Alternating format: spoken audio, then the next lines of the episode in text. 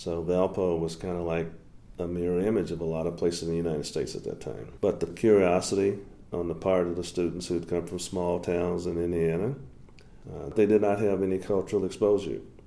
So you come to the campus and you get a lot of staring, like looking to say, like, "Oh my God, so this is what black people really look like." You know, you walk, you talk, uh, people want to touch you. Can I touch you? I've never touched anybody of a different color. You know, one person touched me to find out if I had hair on my arms. You know, like, you got hair on your arms? Yeah. Uh, huh. I said, what'd you expect? You know what the answer was? I really didn't know. Well, the only person I've ever seen who's black or colored was on television. And the questions you ask, well, kids are going out, putting on suntan lotion and stuff like that, and then laying out in off of Wehrenberg Hall. you know, like, uh, Don, you're going to come out, we're going to lay out in, and, and, and tan. I said, I don't need a tan. Did you look at my skin? You know? But the other question is, well, why don't you, why don't you, you don't like being out in the sun? Well, you know what?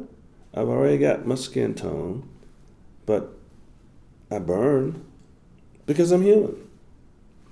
So, you know, you put sunscreen on and stuff like that. You're trying to keep from having your skin burn. So, so you mean that you can actually burn too? It's because like, duh.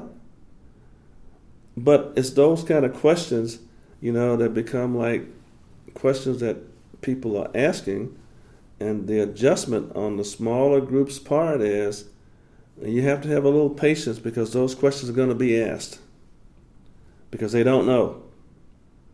So those things, you know, from coming from an integrated environment and coming to one that's also integrated, but it seemed to be more closed because of either the geographics or other aspects.